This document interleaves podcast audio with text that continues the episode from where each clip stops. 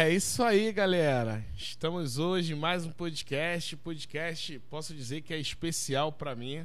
Estou aqui com meu amigo Júlio Queiroga, grande músico, professor de música da Escola do Estado do Rio de Janeiro, da Escola do Município e chegando com um projeto novo também aqui no Colégio João Paulo I. Já tocou ou toca ainda, ele vai estar tá falando um pouquinho na noite, já tocou no, no meu é, renovação de votos de casamento, já tocou em aniversário de um monte de gente aí. O cara tá, tá nas baladas do sucesso aí. Mais uma vez, queria aí explicar a ausência do nosso amigo professor Rafael Japa. Né? Hoje é um dia. Foi um dia complicado para ele, não pôde estar presente, mas estamos aqui tocando barco nesse nosso podcast. Júlio, é um prazer começar um podcast com um clássico desse daí, né? Um podcast diferente. E te agradeço muito pela sua presença aqui no nosso podcast. Eu é que agradeço, é um privilégio da gente estar aqui e vamos que vamos. Bora falar de música, de trabalho. Vamos escutar música, né? Você ó, vai fazer um showzinho pra gente, não vou deixar passar barato não. Júlio, a gente começa esse podcast falando o seguinte: é, você veio da música para a área de educação, né? e a importância da música, qual é a influência que a música tem para um aluno, para ele, para o aprendizado desse aluno, né? Porque muita gente acha a música que é só música, é só dedilhar, mas a música é muito mais do que isso, muito mais do que tocar no teu coração, você escutar. É, ela ajuda no aprendizado do aluno, ela ajuda ali na concentração desse aluno. Então você que trabalha dentro das escolas, principalmente escolas públicas, né? aonde a gente tem uma dificuldade maior nessa questão de aprendizado do aluno. Como é que a, a música ajuda nesse aprendizado? Então, a música ensinada no colégio não é só a música para ouvir, não é só apreciar a música, mas é fazer música também. E isso é um desafio, fazer música. É, ensinar o aluno a tocar um instrumento, ensinar o aluno a cantar, é, a se autoconhecer, a entender qual é o seu talento, qual é a sua musicalidade ensinar ele a desenvolver tudo isso, a descobrir tudo isso. Então, esse fazer é fundamental. Isso traz ao aluno autonomia, traz ao aluno o despertar para diversos conhecimentos, né, diversas áreas do conhecimento. Então, fazer, eu acredito que seja assim, no, pelo menos no meu trabalho, o foco principal, o foco central do, né, da atuação no ensino mas também o conhecer, né? que além de apreciar e fazer, o conhecer, né? que é a história de cada gênero musical, é entender um pouco de como se faz música, como se escreve música, dar um pouco de teoria também, né? que é importante para o aluno ter uma base. Né? Então, com esses três pilares, né? apreciar, fazer e conhecer, a gente desenvolve é, uma atuação mais completa, mais ampla dentro do ensino. E o que você falou, né, a concentração do aluno, o aluno ter mais é, voltado para a questão dele mesmo, ele conseguir compreender melhor o seu universo, também a integração de todas as áreas do conhecimento. Né? Com o ensino de música você fala de história, com a música você desenvolve a linguagem, com a música você trabalha o senso rítmico, o sinestésico corporal, né? são as múltiplas inteligências. Né? Você vai trabalhar também a, o conhecimento lógico-matemático, né? a partir do, do, estudo do ritmo, das subdivisões, dos compassos. Então é fantástico. O trabalho de música ele deveria ser a exemplo dos países de primeiro mundo, deveria ser presente em todas as escolas de todos os níveis do nosso país. E aí, Júlio, é, como você falou, né? É, ele deveria ser presente, o artista de, deveria ser muito mais valorizado. Né? A gente teve um podcast passado aqui com a Isabela Carvalho e a gente estava tocando um pouco nesse assunto, que existem artistas brasileiros que são conhecidos fora do país e reconhecidos lá, mas ninguém conhece aqui no país, né? E isso é muito complicado. E aí trazendo isso para o teu dia a dia, para o mundo que você vive, como é que é dar aula para criança que às vezes nunca viu um violão e aí quando vê isso precisa ter um instrumento. Como é que é esse teu trabalho? Fala um pouquinho como é que você trabalha nas escolas com essas crianças. É um desafio, né? Um desafio muito grande, porque as turmas são grandes, são turmas de 30, 35 crianças do primeiro segmento, as do fundamental, do segundo segmento ou do ensino médio são maiores ainda. E a gente não tem um espaço próprio para isso, a gente não costuma ter recursos para que todos os alunos tenham acesso aos instrumentos, a uma prática de música. Então, a gente alterna, reveza, né? Então eu levo os instrumentos para a sala de aula. Essa semana a gente trabalhou com turmas de 30 alunos no primeiro segmento com dois violões. Então eu chamava um menino e uma menina para fazer dois acordes de uma determinada música simples, né?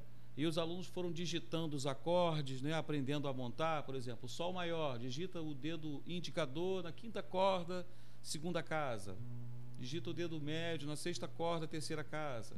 Digita o dedo anelar na primeira corda, terceira casa. Então, e tem o acorde de sol maior. Né? Então, ele, para ele descobrir tudo isso. Além do mais, toda a questão da técnica, como segurar o violão, a postura, né? a postura básica para o violão sentado. Eu estou aqui usando uma correia para a gente se adaptar aqui ao ambiente. Né? Mas normalmente o violão, a gente sentado, não usa essa postura que eu estou usando. A gente encaixa aqui a curva da caixa acústica na perna direita. Enfim, e tem a postura clássica, que é mais ou menos essa que eu estou usando, mas que seria utilizando o pezinho de apoio, né? Para a gente poder enxergar a partitura.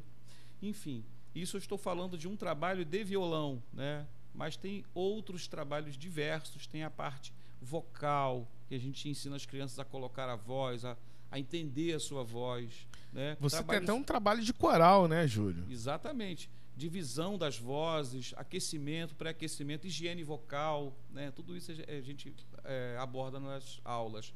E o trabalho rítmico, Wagner, que é mexer o corpo, marcar o pulso, subdividir, usando palmas, karatês, né? fazer som percussivo com o próprio corpo, antes de usar instrumentos. Né?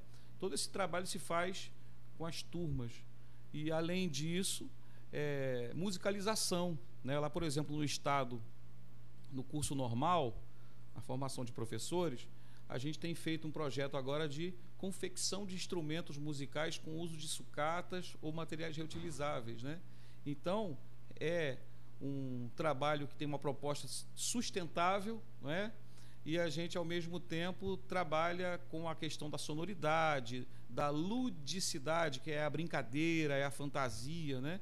Então, eu ensino a confeccionar os instrumentos, usar os instrumentos com as crianças, fazendo atividades diversas de imitação, né?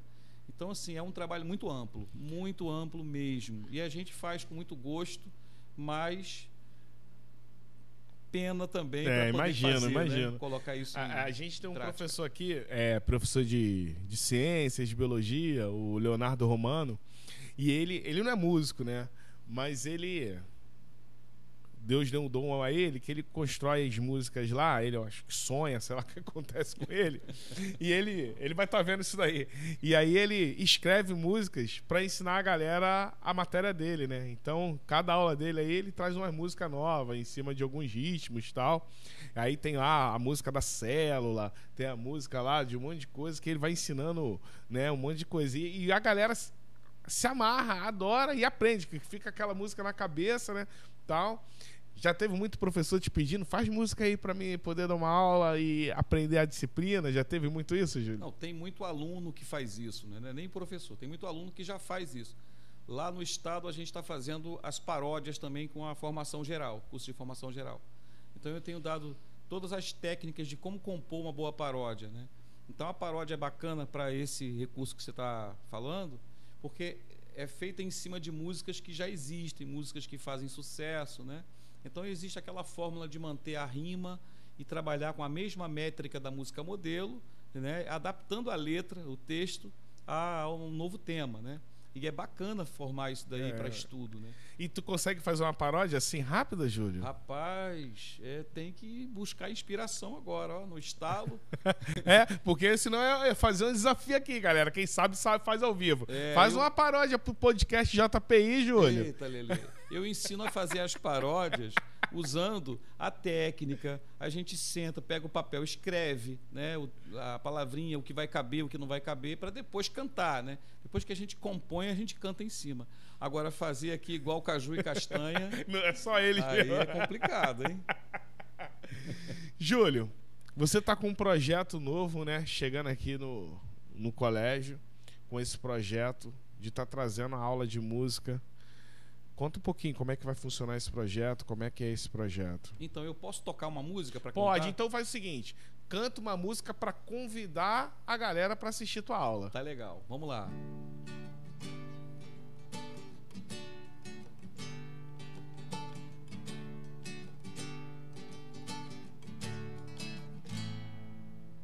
Ontem um menino que brincava lhe falou que hoje é semente do amanhã.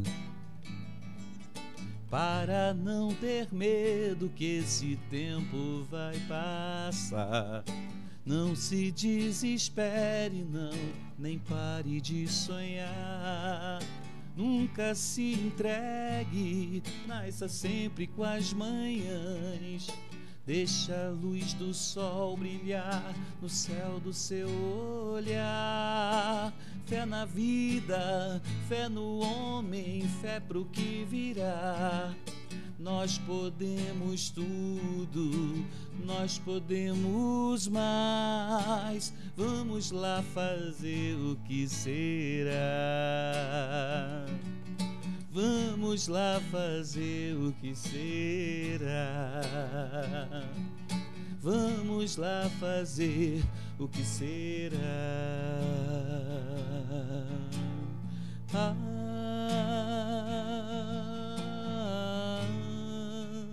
Show de bola! Quem sabe faz ao vivo, né? Já dizia o Chacrinha, não é isso?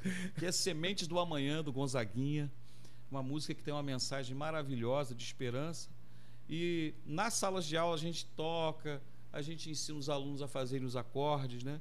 E no curso de violão a gente vai trabalhar com campo harmônico, ritmos variados, né? É esse módulo 1, que é o básico, para que os alunos comecem a aprender, a ter a noção, né, do que é a função acompanhamento, a função base, né, na música.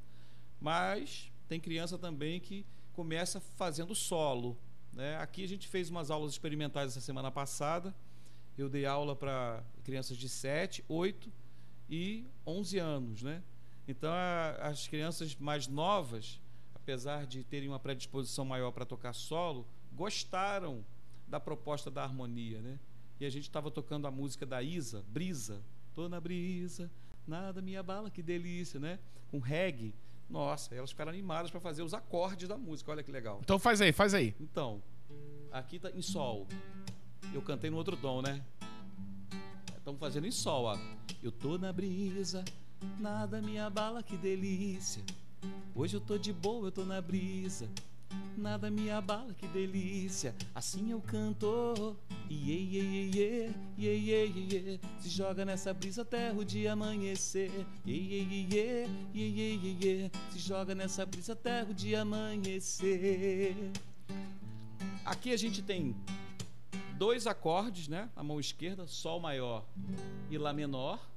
E a gente tem o ritmo de reggae, que tem uma combinação de toques, né? Bate o polegar no bordão, puxa o indicador médio o anelar ao mesmo tempo, depois faz um som percussivo no toque 3 e depois puxa de novo conforme o toque 2.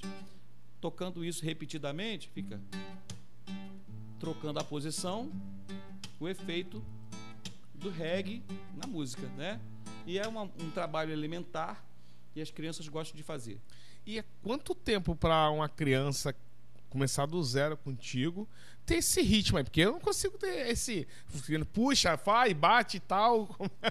Então, né, Wagner, hoje em dia a gente está num período pós-moderno, as crianças têm acesso aos smartphones, aos tablets e tudo é muito instantâneo, né? Se coloca o dedo ali, clica lá, já acessa, já joga um joguinho e tal, e faz instalação de aplicativos, né? As crianças novas já, Já estão fazem isso, nascendo fazendo né? isso, né? são smart, né? É. Agora, para condicionar um material musical não é assim, existe um processo, né? Só que dizer para você em quanto tempo cada criança é, consegue condicionar ou cons é, consegue executar né, o material musical é muito impreciso, porque assim depende muito da criança, depende muito também do trabalho que ela possa fazer em casa. Né? Por exemplo, nessa semana que eu falei, que a gente ficou aqui com as crianças, é, teve um outro horário que veio uma criança de 7 anos, em horários diferentes, uma delas tinha um comportamento mais intrínseco, né? Ela ficava sentada, ela conseguia me olhar, me ouvir, eu falar. A outra não, já tinha ainda aquela necessidade de movimento, né? não conseguia ficar sentada no lugar. Então, assim, isso para um, uma criança é, nova, aprender um instrumento musical, ela ter ainda essa necessidade cognitiva do movimento, é, é, isso complica um pouco para ela aprender é, e a dominar um condicionamento. Né? Aquela criança que tem mais potencial de escuta, né, ela consegue se prender mais à, à explicação e ela consegue ficar mais tempo com o instrumento tocando, ela tem mais chances de concluir o trabalho primeiro, né? de condicionar primeiro. Então a gente está falando assim de uma semana, duas semanas, para a criança conseguir começar a tocar uma música, duas eu costumo passar um exercício por semana, para não ficar atropelando tudo, né? E assim, quando chega na semana seguinte para revisar, se fica muito ruim ainda, se ela não tem ainda a compreensão, a habilidade de trocar o acorde, eu reviso aquela música para somente na outra semana passar um segundo exercício. Né? Ou, às vezes eu fico três semanas com o mesmo exercício. Não é bom. Né? O ideal é um exercício no mínimo a cada semana. A gente vai revendo e vai passando o outro, né? Nesse processo. E aí, a partir da terceira, quarta semana, já começam a surgir os primeiros resultados do condicionamento. A troca que antes é assim, aí demora para montar o acorde e começa a ficar um pouco mais fluida, né? Com a mão mais solta, né? Né? E vai trocando de forma mais automática até ganhar o andamento padrão, o andamento ideal da música. E Júlio, nessa sua caminhada aí, de uma estrada bem longa, né? É, que você vem trilhando, você já teve algum prazer nessa tua trilha aí, nessa tua caminhada de encontrar um ex-aluno teu tocando, fazendo sucesso? Já teve esse prazer? Então, tem muitos ex-alunos meus que estão na carreira, né? inclusive na Prefeitura do Rio. Eu tenho colegas de trabalho que já foram alunos meus da escola. Isso é muito bom. Também já tive alunos do município que foram bem colocados, né? Teve um, um aluno que passou em primeiro lugar no Colégio Pedro II para fazer o técnico em música. Então eu sempre encontro com ele, vejo ele fazendo trabalho também nas redes sociais, né? Agora você diz assim, encontrar o cara tocando no mercado, né, fazendo música ao vivo por aí ou fazendo sucesso não, é muito difícil hoje em dia a gente ter alguém é, que desponte, que faça sucesso com um bom material musical. A gente sabe que hoje em dia tem questões de mercado, né, que envolve uma produção musical é, de uma música para as massas, né, e eu não trabalho com esse material praticamente. Eu costumo trabalhar com material de música popular. É um trabalho, Wagner, mais pedagógico. Não é? Então, assim, encontrar o cara na pista fazendo música no mercado é mais difícil. Né? Agora, eu tenho também ex-alunos que fazem música ao vivo por aí, que inclusive também são colegas meus, porque eu também faço, né? Nos finais de semana. E muitas vezes eu indico shows para eles, porque eu não posso cobrir, e eles me indicam shows quando eles também já têm compromisso e eu estou livre. A gente sempre se comunica, a gente tem grupos de WhatsApp, né? De, de muitos músicos, de, de 40, 50 músicos conhecidos, e dentre eles ali, alguns são ex-alunos meus. Isso Pô, é bem legal, bacana, né? né? É, é, esse é o grande fruto do e o reconhecimento do trabalho, né? Agora, Júlio, vou te fazer uma pergunta que eu acho que vai ser difícil você responder. Não sei. O que, que entrou primeiro na sua vida? A educação ou a música? Como profissão, a música.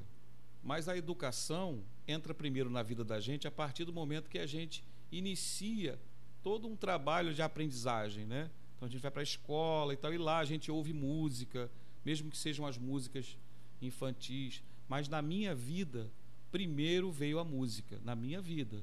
Eu estou falando de vida profissional, né?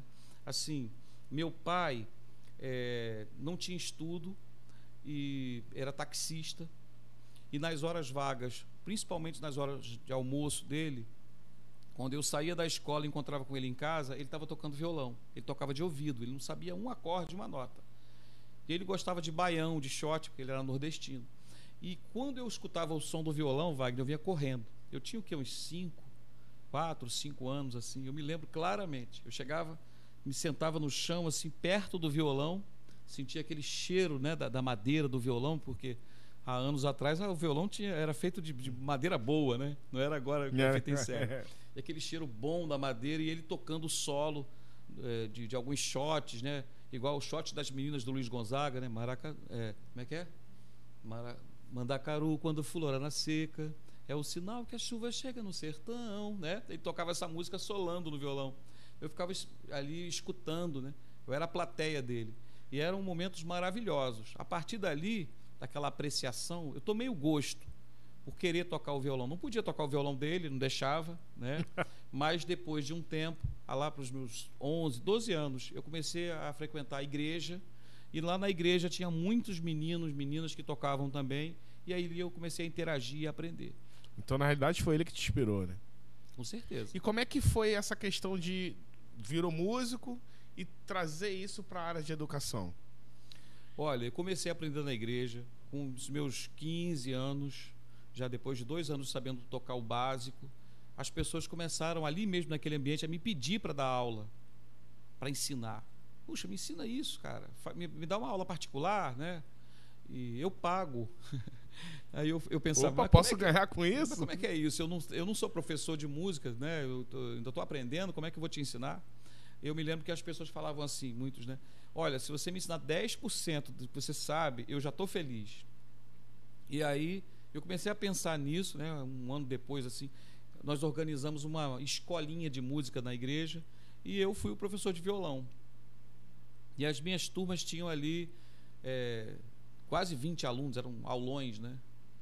E é, foi legal porque a igreja me dava metade da mensalidade. Né? Foi assim que eu comecei a aprender a ganhar dinheiro com música. Logo em seguida, lá para os meus 18 anos, eu comecei a dar aula na escola onde eu havia estudado, feito o ensino médio. E aí ali foi a minha primeira experiência realmente profissional, né, dando aulas de violão. Então, de lá para cá, eu nunca mais deixei. Pô, bem bacana. E, Júlio, como é que é, é dar aula para um monte de gente assim junto? Porque na minha mente é o seguinte, né? Dar aula de violão é algo individualizado, mas você bota um monte de gente assim também, né? Como é que funciona isso? A gente faz o revezamento, né? Quando é turma, as turmas são de, de anos diferenciados, primeiro ano, segundo ano, quinto ano ensino médio, né? E aí a faixa etária é basicamente a mesma naquelas turmas. Só que tem aluno que já tem uma predisposição, um gosto por tocar, por querer tocar, por querer aprender. Tem outros alunos que não têm esse interesse. Né? O, o que me resta é tentar estimular. Mas eu convido, eu não imponho. Olha, agora é você que vai vir aqui pegar o violão. Não, eu, eu faço assim com a mão e pergunto: você quer vir? Aí o cara vem sinaliza na mesma hora que quer vir. E aí, quando passam 10, 20, às vezes tem um ou dois que dizem que não querem. Aí eu só, a única coisa que eu digo é, poxa, que pena, vamos, pensa nisso, tal, na próxima vez você vir, você vai ver que é legal. E aí chama o colega dele, que está do lado. É, muitas vezes, quando termina a sequência toda, ele já faz o sinal lá que ele quer vir também para experimentar, né, para tocar. Mas é, como eu te falei no começo aqui do bate-papo, é um desafio muito grande é, trabalhar com turma. Né? Eu te falei, nem sempre é com o violão. Às vezes é cantando, às vezes é compondo, é fazendo ritmo com o próprio corpo. Né? Eu divido em grupos, às vezes em grupos menores, ou eu faço esse revezamento que eu te falei. Júlio, já escutei muita gente falar o seguinte. Muita gente mesmo. Eu acho que eu fui até um que já falei isso. Eu também queria, quando era moleque, queria aprender a tocar um instrumento, né? Mas eu botei, eu escutava os outros falar e eu falei também, ah, mas para ser músico tem que ter dom. E a pergunta que eu te faço é: tem que ter dom ou o cara tem que estudar mesmo? Ou, tipo, não, tem, não precisa ter dom, você tem que estudar. Ou se o cara não tiver o dom, por mais que ele estude, ele não vai conseguir. Pois é, não, não é o, o dom, eu digo para os meus alunos: dom é a nossa capacidade. É? E talento é aquilo que a gente constrói com ela. Se uma criança nasce sem as mãos, eu podia até dizer que ela não tem o dom para tocar violão. Mesmo assim, eu já vi muita gente na internet fazendo milagres. Gente que não tem a mão, não tem o pé tocando o violão. Não sei se você já viu isso. Eu, não, não vi. Fiquei impactado de ver. Mas podia afirmar, ah, esse não tem o dom. Por exemplo, eu dei aula mais de sete anos na escola especial, né? E ali, lá em Santa Cruz, na escola Hélio Pellegrino, tive contato com vários alunos que tiveram neuropatias severas, comprometimento neurológico, físico, cadeirantes, muitos deles deficientes auditivos, visuais, né? paraplégicos que não tinham movimento. Você pode dizer assim: essa criança não tem o dom para tocar violão né? porque ela não tem potencial, né? o potencial. Mas ela tem o dom para receber a música, ela tem o dom para sentir a música. Né? Então a gente pode trabalhar com ela de outra forma, uma forma alternativa. Agora, tem criança que tem todas as suas faculdades mentais em ordem, tem tudo, a sua parte física, motora, preparada para aprender um instrumento, tocar um instrumento, mas não tem a disposição de desenvolver o talento, a habilidade para tocar um instrumento. Então eu te falo, é muito diferente falar de dom e de talento. Talento a gente constrói, constrói com trabalho, constrói com estudo, com treinamento diário, com disciplina, com condicionamento, né? E a partir de então a criança consegue ter o domínio do instrumento, né? De tocar o instrumento, de cantar. Agora, mesmo assim, é proporcional. A gente não pode medir que às vezes tem criança que estuda três, quatro horas por dia e tem um que pega só meia hora ou um dia sim, um dia não, e o que pegou menos aprende mais do que o que pegou mais. Não é uma coisa diretamente proporcional, né? porque existem as predisposições. Né? Eu não sei se você consideraria isso como dom, mas tem criança que tem mais predisposição. Por exemplo, a criança que nasceu e cresceu num lugar aonde tem música, onde os pais tocam. Ela vai ter uma facilidade melhor, né? Exatamente, né? porque tem o ouvido, tem o fator interno, né? Que a música não é o que vem somente de fora para dentro, mas é principalmente aquilo que ela já colocou para dentro e põe para fora. Por isso que tem aquele ditado, né? Filho de peixe, peixinho é, né? Exatamente. Não é porque o cara nasceu, não é porque ele trouxe na genética, mas é o contato, é o meio. É o meio que ele vive. Exatamente. E aí, Júlio, para quem está nos escutando agora, se eu fosse para falar para você fazer assim, Júlio, toca uma música e essa música vai ser uma música de convite para a galera que está nos escutando vir assistir uma aula sua. Qual é a música que você escolheria? Pode ser Aquarela de Toquinho? É com você. Vamos nessa?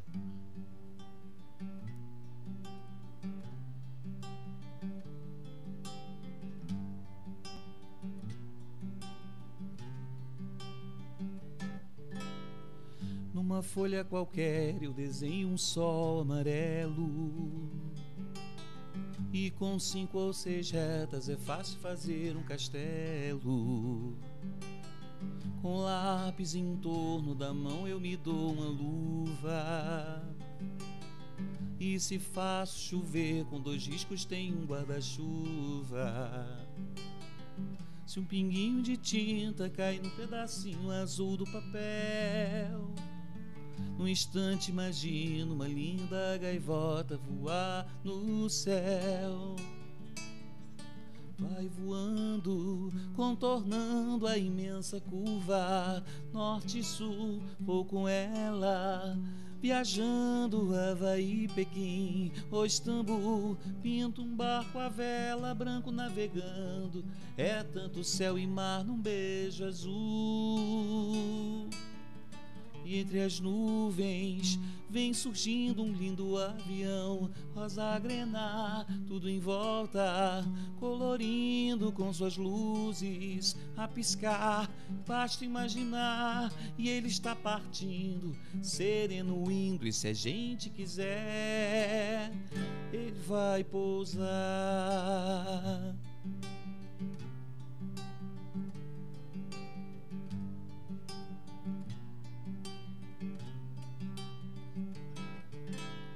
Numa folha qualquer, eu desenho um navio de partida. Com alguns bons amigos, bebendo de bem com a vida. De uma América a outra eu consigo passar num segundo. Giro um simples compasso, num ciclo eu faço mundo. Um menino caminha e caminhando chega no muro. E ali, logo em frente, a esperar pela gente, o futuro está. E o futuro é uma astronave que tentamos pilotar. Não tem tempo, nem piedade, nem tem hora de chegar. Sem pedir licença, muda nossa vida. Depois convida rir ou chorar nossa estrada. Não nos cabe conhecer ou ver o que virá, o fim dela. Ninguém sabe bem ao certo onde vai dar. Vamos todos numa linda passarela de uma aquarela que um dia, enfim, descolorirá.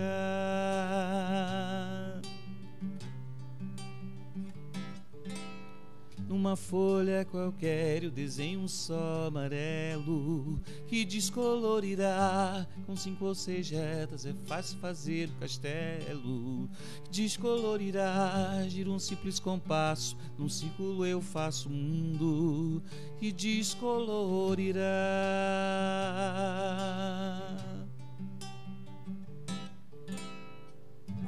Muito bom, muito bom, Júlio. Por mim, a gente vai ficar aqui ah, o tempo todo. Júlio, eu queria entrar numa seara agora, que é o seguinte, né? É, a gente ainda vive no, numa fase melhor, mas ainda a gente vive numa, posso dizer, ainda numa pandemia, né? E antes da pandemia, em 2019, é, eu sei que a tua agenda era, ela era bem lotada, né? Eu lembro que te conheci num evento e aí depois eu fiz um outro evento e tentei ali, conseguimos, né? Mas colocar você naquele evento lá e a tua agenda era muito cheia, né? Porque para quem não sabe, o Júlio na área da música é uma pessoa bem respeitada, principalmente na Zona Oeste, né, Júlio? E aí veio a pandemia, né? E aí teve que migrar muita coisa. Eu vi que você começou a fazer muitos trabalhos online, né? É... Fez alguns trabalhos até mesmo para ajudar muitos artistas que ficaram desempregados, propriamente dito. O que, que foi essa pandemia para vocês, artistas, onde, infelizmente, a gente vive num país que não tem, não dá um incentivo para os nossos artistas? E também falando um pouquinho como é que ficou esses seus alunos que precisavam, que estavam curtindo a música, aprendendo música, e de repente, de uma hora para outra, teve que ser online. Como é que foi isso para você, Júlio? É, foi um choque, né? Foi o um caos. Posso falar que foi o caos, porque assim, dentro do trabalho de música ao vivo, de shows, veio a lona, né? Foi a zero. A gente perdeu os shows, eu tocava sexta, sábado e domingo. Eu tinha pelo menos três shows por final de semana, porque dando aula, como eu trabalho 40 horas no município e, e 16 no estado, são 56 horas. Não tenho condições de fazer shows Durante além disso. Semana, né? Já é super desgastante, a gente fica com a voz muito sofrida, muito penalizada. Eu fazia show sexta de noite, sábado às vezes eu tocava duas vezes e domingo à tarde eu tocava. Né? De vez em quando fazia show à noite no domingo. Mas eram três shows em média por semana. Então, quando chegou lá é, março, né, que veio a pandemia, de, logo depois do carnaval, é, 2020, né? É, 2020. Acabou. Os shows acabaram, todo mundo desmarcou, fechou tudo, né? E aí, quando chegou em maio, eu comecei a fazer lives. Ora, Inclusive, a gente participou, fizemos uma live fizemos juntos. uma live né? juntos, né? Agora, é, as lives não me traziam recurso. Eu fazia isso de forma voluntária para pelo menos mostrar o trabalho, mostrar que eu estava vivo, mostrar que a gente estava ali, né?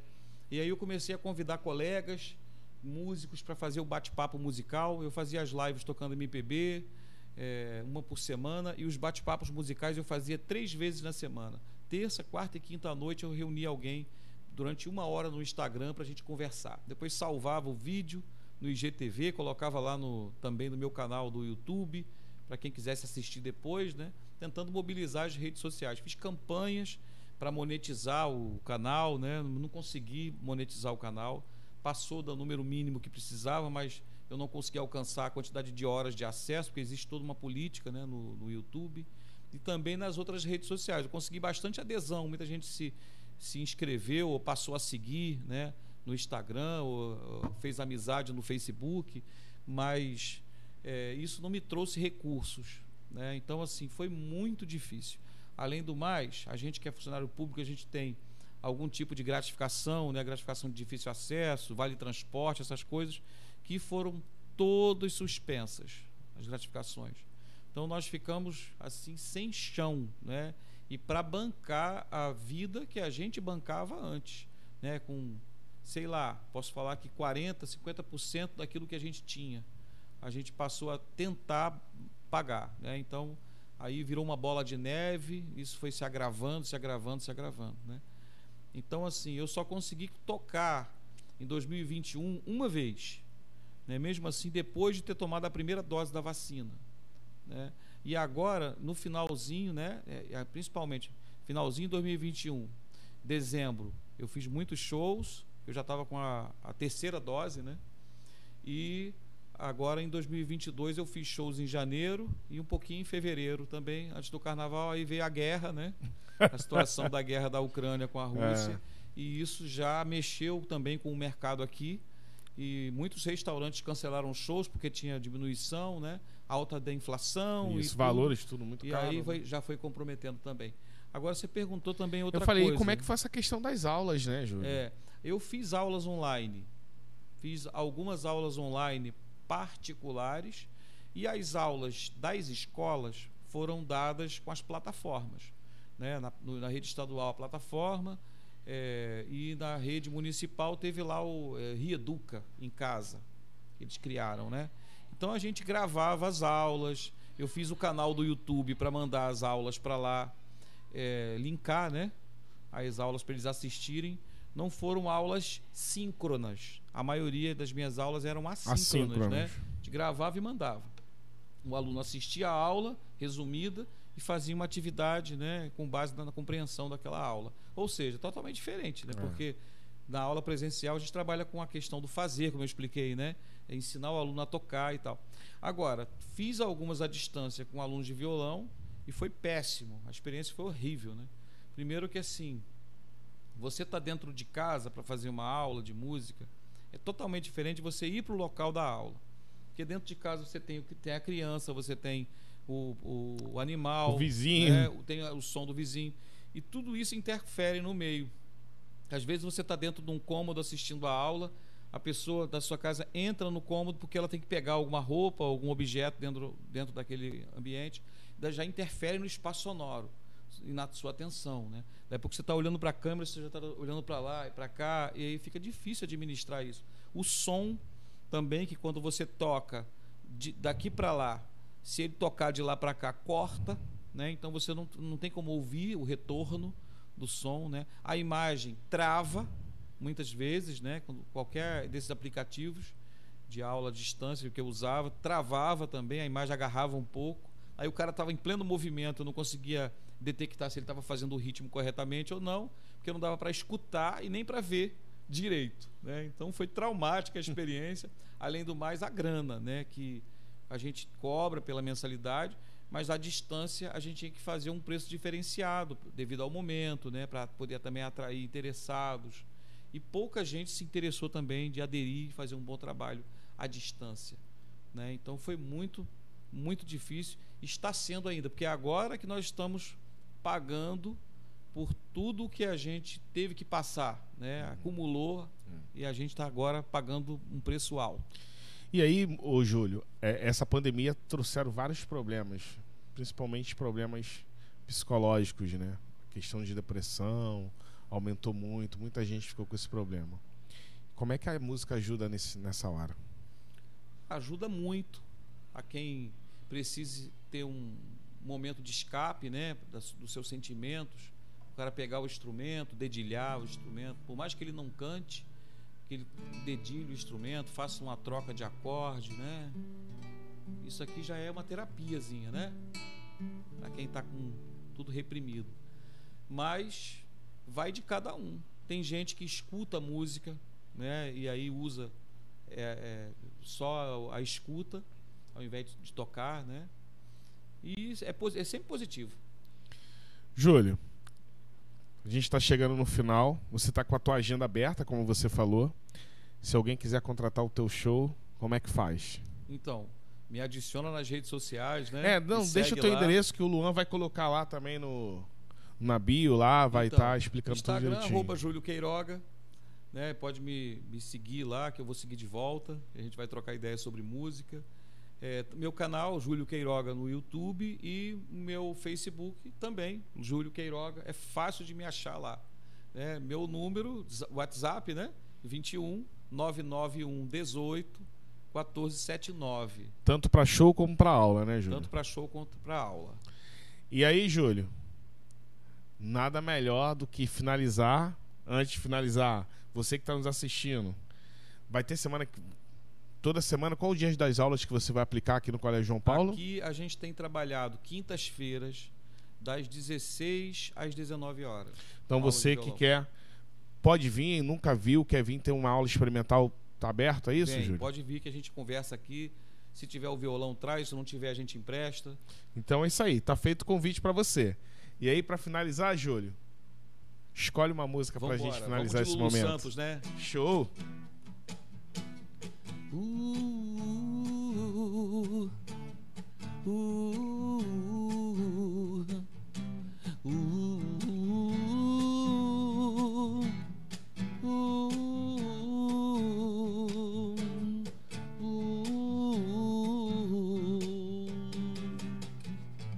vejo a vida melhor no futuro. Eu vejo isso por cima de um muro de hipocrisia que insiste em nos odiar. Eu vejo a vida mais clara e farta, repleta de toda satisfação, que se tem direito do firmamento ao chão. Hoje o tempo voa, amor, escorre pelas mãos mesmo sem se sentir que não há tempo que volte amor. Vamos viver tudo que há pra viver, vamos nos permitir.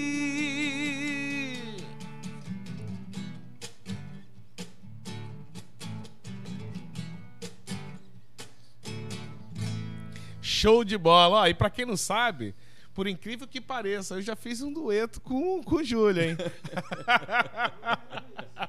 já, já fiz um dueto, mas a gente ficou ensaiando aí muito tempo, né, Júlio? Olha, foi um sacrifício aí. Foi ótimo. mas valeu, galera. Fiquem com Deus. Um grande abraço. Júlio, obrigado. Foi maravilhoso. E vai ser maravilhoso ainda sabendo que eu vou te escutar toda semana Poxa. agora aqui ao vivo, né? Eu é que agradeço o convite, o privilégio da gente estar junto mais uma vez. E a todos vocês que estão nos vendo, nos ouvindo, muito obrigado. Valeu, galera. Fiquem com Deus, um abraço e até o próximo encontro. Tchau!